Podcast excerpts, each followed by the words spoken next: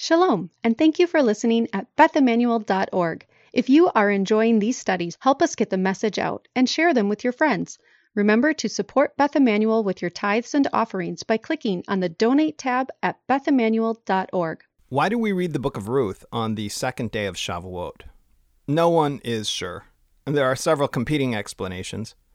The medieval Machzor Vitry records several opinions. We read Ruth because Ruth was a convert entering the covenant, and likewise at Mount Sinai, all the children of Israel were like converts entering the covenant. Another opinion has it that we read Ruth at the time of the giving of the Torah to teach you that the Torah is only given through the afflictions of poverty.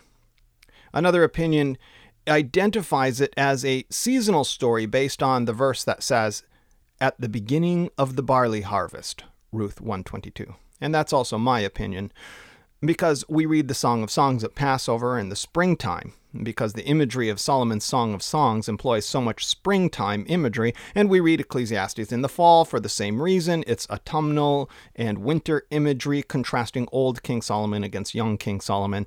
And we read Esther at Purim, the date chosen by the casting of the lots, and we read Lamentations on the anniversary of the destruction of the temple, so it makes sense. Likewise, the story of Ruth, it seems to me, is a seasonal story closely tied with the barley harvest and the wheat harvest. Ruth is gleaning in the fields of Boaz and visiting the threshing floor.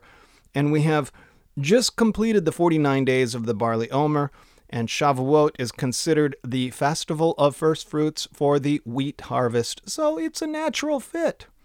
And this, that seems like a, a reasonable explanation. Machzor Vitry does not mention the most popular explanation in Judaism today. The popular explanation says that the book of Ruth is read on Shavuot as an homage to King David on the occasion of his birthday. King David was born on Shavuot. So on Shavuot, you say, Happy birthday, King David. Which came first? The association between David's birthday on Shavuot or the reading of the book of Ruth on Shavuot? I mean, that's a chicken or the egg type of question, which depends on how old this tradition about David's birth on Shavuot might be. Is there any ancient evidence pointing in that direction? The idea of David's birthday on Shavuot originally started as a tradition that David died on Shavuot. The Jerusalem Talmud simply states David died on Shavuot. So, how do we get from David died on Shavuot to David was born on Shavuot? The prophet Nathan said to David, When your days are complete and you lie down with your fathers. 2 Samuel 7:12. And the sages reasoned David's days could not be considered complete unless he lived out the full number of his allotted years, which he had to borrow from Adam, by the way, Therefore, one who does not die on his birthday dies before his days are complete. And that's why it's a good sign when someone dies on their birthday. It means that the person completed his days. He left this world on the same day that he entered it, fulfilling the words, when your days are complete. Therefore, if David died on Shavuot and he completed his days, well, he must have also been born on Shavuot. So there you go. That's the most common explanation for why we read the book of Ruth on Shavuot. Because Ruth is the story of David's ancestors. The book concludes by telling us about the birth of David. It says, And to Boaz was born Obed, and to Obed was born Jesse, and to Jesse, David. Today, I want to introduce you to a source predating the Jerusalem Talmud, which also seems to hint toward an association between King David's death and Shavuot. I'm talking about Luke's first century Acts of the Apostles. We read in chapter 2 when the day of Pentecost, Shavuot, had come. They were all together in one place, and suddenly there came from heaven a noise like a violent rushing wind, and it filled the house where they were sitting. And there appeared to them tongues as of fire distributing themselves, and they rested on each one of them. And they were all filled with the Holy Spirit, and began to speak with other tongues as the Spirit was giving them utterance. Acts 2 1 through 4. If you visit Jerusalem today, go up onto Mount Zion, the western hill of the city. Just outside Zion Gate, right around the corner from the house and blossoming garden of Messianic Jewish luminary Pauline Rose, and just across from the magnificent Dormition Abbey, you will find an old mosque that has been converted into a synagogue and Beit Midrash. Muslims no longer pray there. The upper floor of the building, however, is a church. It's identified as the upper room of the house where Yeshua and his apostles conducted the last Seder. It's also identified as the room in which the apostles gathered on the day that the Holy Spirit descended on them in tongues of fire on the day of Shavuot. It's not. At the same time, the lower floor, the synagogue level, is identified as the tomb of David. It's not. Christians refer to the building as the cenacle and it's one of my favorite places to go in Jerusalem. Every time I'm in town, I make sure to get over to Mount Zion to pray there. First Fruits of Zion has done a lot of HaYesod filming there over the years. It's also a place where Toby Janicki encountered the prophet Elijah, or so we presume. And I've told you that story before. In younger years, I used the cenacle primarily as a shortcut when going between the Institute of Holy Land Studies and Zion Gate. It didn't seem to have a lot of visitors in those days. My first time in Jerusalem, an Arab man persuaded my father to allow him to show us around Mount Zion. He took us into the lower floor of the cenacle, pointed out the big limestone cenotaph that occupies it, and he said, King David's tomb. Then he took us around the corner and upstairs so that he could show us the upper room where the Last Supper had taken place and where the Holy Spirit had descended on the disciples in tongues of fire, and he said, The upper room. Then he held out his hand and asked for money, and we had to give him five dollars for giving us a tour. My father was not impressed with the tour guide. Hadn't Jerusalem been completely leveled and rebuilt several times since the days of the Master? How could this be the place of the upper room? Moreover, my brother assured us this could not possibly be the location of King David's tomb because the Bible tells us exactly where King David was buried in the city of David, the original Jerusalem, which sits south of the Temple Mount. But my brother did say, You do have to respect that this location has a long traditional association with the Last Supper and King David's tomb. That was back in the 1980s. 18 years had elapsed since the Six Day War. Since then, the location has become a busy holy place. Today, the first floor is divided by a mechitza. It's crowded with Haredi Jews praying psalms and with tourists to Jerusalem looking for David's tomb. The second floor is also crowded with tourists who want to see the room in which the Last Supper took place. It might have been in the 1980s that the Roman Catholic archaeologist Father Bargil Pixner conducted an excavation and study of the location. Pixner determined that the lower courses of stonework date from not long after the Roman destruction in 70 Common Era. He found Herodian era stones being utilized in secondary use. In other words, the structure is built from the rubble of the city. Pixner also identified the structure. He did not identify it as a tomb. It's not the tomb of David. It's certainly not a mosque. Islam did not yet exist in the Hadrianic era. It's not a church. Christianity had not yet emerged as a separate religion in the late first century, and they did not start building churches for another hundred years. Pixner identified it as a synagogue, which is what it is today. According to Pixner, this synagogue was special. According to the story told by the stonework of the synagogue, it had been built from the ruins of Jerusalem between the two Jewish revolts during a period of time when Jews were rarely allowed into Jerusalem. The only permanent residents of the city at that time were the soldiers of the Roman 10th Legion. The Romans allowed Jews to visit the city only on Tisha B'Av. But Christian tradition says that the Jewish believers who had fled to Pella before the revolt were allowed to enter the ruins of the city and that they built a church on the location of the house of the upper room to commemorate the location. And according to Bargil Pixner, the Herodian era stones were not put together to form a church but a synagogue, including a carved apse like niche in the wall which might have housed the sacred scroll of the Torah. Okay, this is a little speculative, but let's go with the speculation.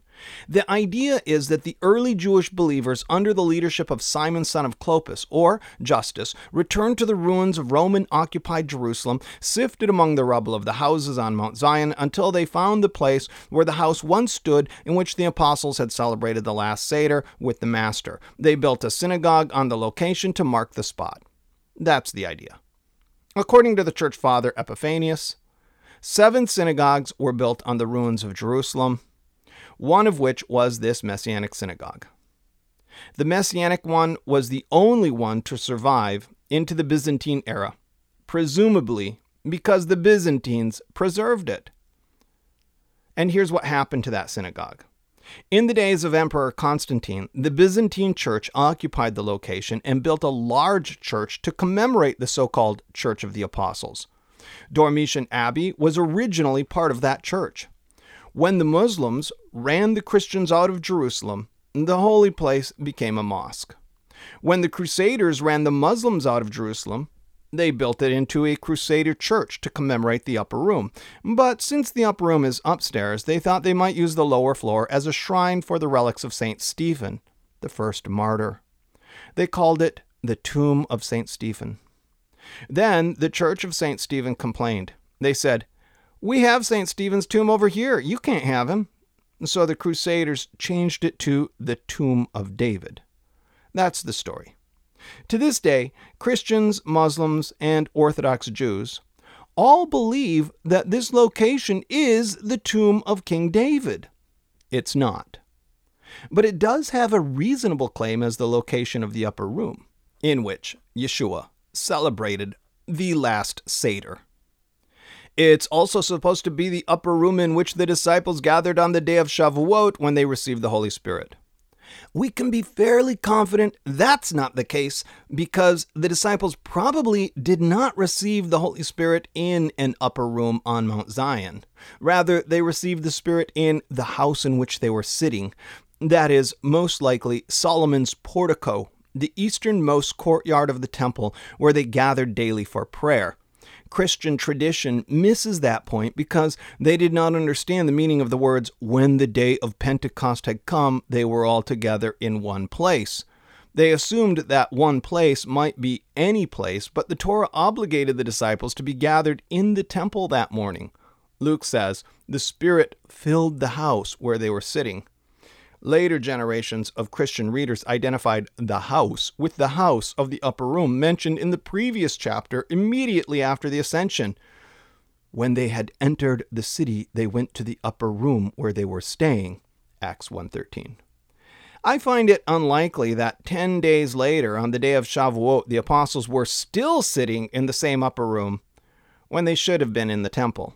What's more, it's hard to explain how Jews from all over the city were also present in the upper room, how Peter addressed a teaching to all Israel in the upper room, how 3,000 people were immersed and added to their number that day in the upper room. But all of these details check out in the temple. It's possible that the last Seder took place in a home on Mount Zion, and the cenacle might well preserve that location as tradition attests. But in any case, it's probably not the location of the miracle of the giving of the Spirit, and it's definitely not the location of the tomb of David. The real tomb of David is in the city of David. Just as Scripture says, then David slept with his fathers and was buried in the city of David. The term City of David refers to the original hill of the city, south of the Temple Mount. Mount Zion and Mount Moriah were not yet included in Jerusalem. They were outside the walls. Ironically, today, City of David sits outside the walls of Jerusalem. In the days of King David, It was just the opposite. City of David was inside the walls, and the Temple Mount and Western Hill we call Mount Zion sat outside the walls. Ordinarily, Jewish practice does not put a tomb within the city walls. David was different. And so was his son Solomon, as it says in 1 Kings 11:43, and Solomon slept with his fathers and was buried in the city of his father David. So both King David and King Solomon were buried inside the walls of the city of David. The sages puzzled over this, but it's true. In the days of the apostles, everyone knew where the tombs were. In Herod's Jerusalem, an affluent neighborhood of palaces and mansions occupied the hill of the city of David. In the midst of those wealthy palaces was the tomb of David and the tomb of Solomon. Everyone knew where they were. In fact, the tomb of David had been looted a hundred years earlier. The Hasmonean king John Hyrcanus looted David's tomb and took 3,000 talents of silver to use as a bribe to get the Seleucid king Antiochus VII to raise his siege of Jerusalem. Josephus says Hyrcanus ventured into the sepulchre of David, who was recognized as one of the wealthiest of all kings, extracting approximately 3,000 talents in currency. His newfound wealth allowed him to persuade Antiochus, promising him the same sum of 3,000 talents to lift the ongoing siege. This marked a significant turning point as Hyrcanus became the first among them to amass such wealth it also enabled him to begin employing foreign mercenaries to fortify his military power. That's from Josephus, Jewish Wars. When King Herod heard about how much money John Hyrcanus had taken from David's tomb, he decided to loot the tomb too. Josephus tells this Indiana Jones style story in his book Antiquities of the Jews. Herod had poured immense resources into developing cities both within and beyond his kingdom. He had heard earlier that his predecessor, King Hyrcanus, had opened the tomb of David, extracting 3,000 talents of silver, while leaving behind a significantly larger amount. This information sparked a long standing interest in Herod to explore the tomb himself, hoping to utilize the remaining wealth on a quiet night, he discreetly opened the sepulchre. Accompanied only by his closest and most trustworthy companions, keeping the action secret from the city. Unlike Hyrcanus, Herod didn't find any money. Instead, he found valuable gold furnishings and other precious items, all of which he seized. However, his curiosity wasn't satisfied. Herod wished to probe further, intending to reach the actual bodies of David and Solomon. This daring venture, however, was met with a frightful incident. Two of his guards were killed by a sudden burst of flame that surged towards those entering, or so it was reported. This experience left Herod terrified. He hastily exited the tomb and, in an attempt to commemorate the fearful event, constructed a monument made of white stone at the entrance of the tomb, a task that incurred significant expenses. That's Josephus from his book Antiquities. So here we learn that the tombs of Solomon and David were adjacent, which is what we would expect. If we could find David's tomb, we would also find Solomon's tomb. When Hadrian rose to power in the second century, he promised the Jews that he would rebuild their holy city. He did not tell them that he intended to rebuild it as a Roman city dedicated to the Roman god Jupiter. He renamed Jerusalem, naming it after himself as Aelia Capitolina. He built a temple to Jupiter on the Temple Mount. That's what triggered the disastrous Bar Kokhba revolt. Rabbi Akiva declared Shimon Bar Kosiva to be the Messiah, the son of the star. The Roman historian Cassius Dio says that the gods warned the Jews against revolting. He says, The Jews had forewarning before the war, for the tomb of Solomon, which the Jews regard as an object of veneration, fell to pieces by itself and collapsed. So we learn from this that even after the fall of Jerusalem, people still knew where the tombs of David and Solomon were and still venerated them. We still know where they are. Today's visitors to Jerusalem can visit what I believe to be the real tomb of King David and the real tomb of King Solomon in the city of David. Much of the city of David has been opened as an archaeological park. Visitors to the Ir David Archaeological Park are usually eager to wade through Hezekiah's tunnel, an amazing watercourse dug by King Hezekiah's laborers that still flows with water from Jerusalem's Gihon spring. It's adjacent to the pool of Siloam, where the master sent the blind man to wash. But if you skip Hezekiah's tunnel and instead exit through the dry tunnel and go up on top of the city, you will come upon a place where archaeologists discovered an inscription called the Theodotus inscription, a first century inscription describing a Greek speaking synagogue in Jerusalem, not unlike the one the book of Acts refers to as the synagogue of the freedmen. A short distance from that location, archaeologists uncovered two enormous horizontal shafts cut into the limestone. They are enormous First Temple era tombs. They extend to some depth. They originally had two floors and would have had an elaborate facade.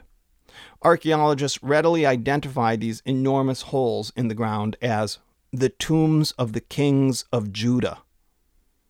The archaeologists cannot say so, but there can be little doubt which kings of Judah reposed in those tombs. This is almost certainly the tomb of King David and the adjacent tomb of King Solomon right next to it. One of the tombs is larger than the other, most likely Solomon's. Few people visit the location, and those that do visit don't realize what it is they are looking at. So try to imagine this situation. Across the city on Mount Zion, you have the Tomb of David, which is not a tomb at all, but an ancient messianic synagogue. This ancient synagogue has recently been converted into a synagogue. It's full of Orthodox Jews praying daily, three times a day, multiple minions utilizing it throughout the day. They have no idea they are praying in what was originally a Messianic Jewish synagogue. Meanwhile, hardly anyone knows about the location of the real tombs of David and Solomon. You can freely walk right inside. There's absolutely nothing there but two enormous holes in the stone. No one is praying there, no minions, no mechitza.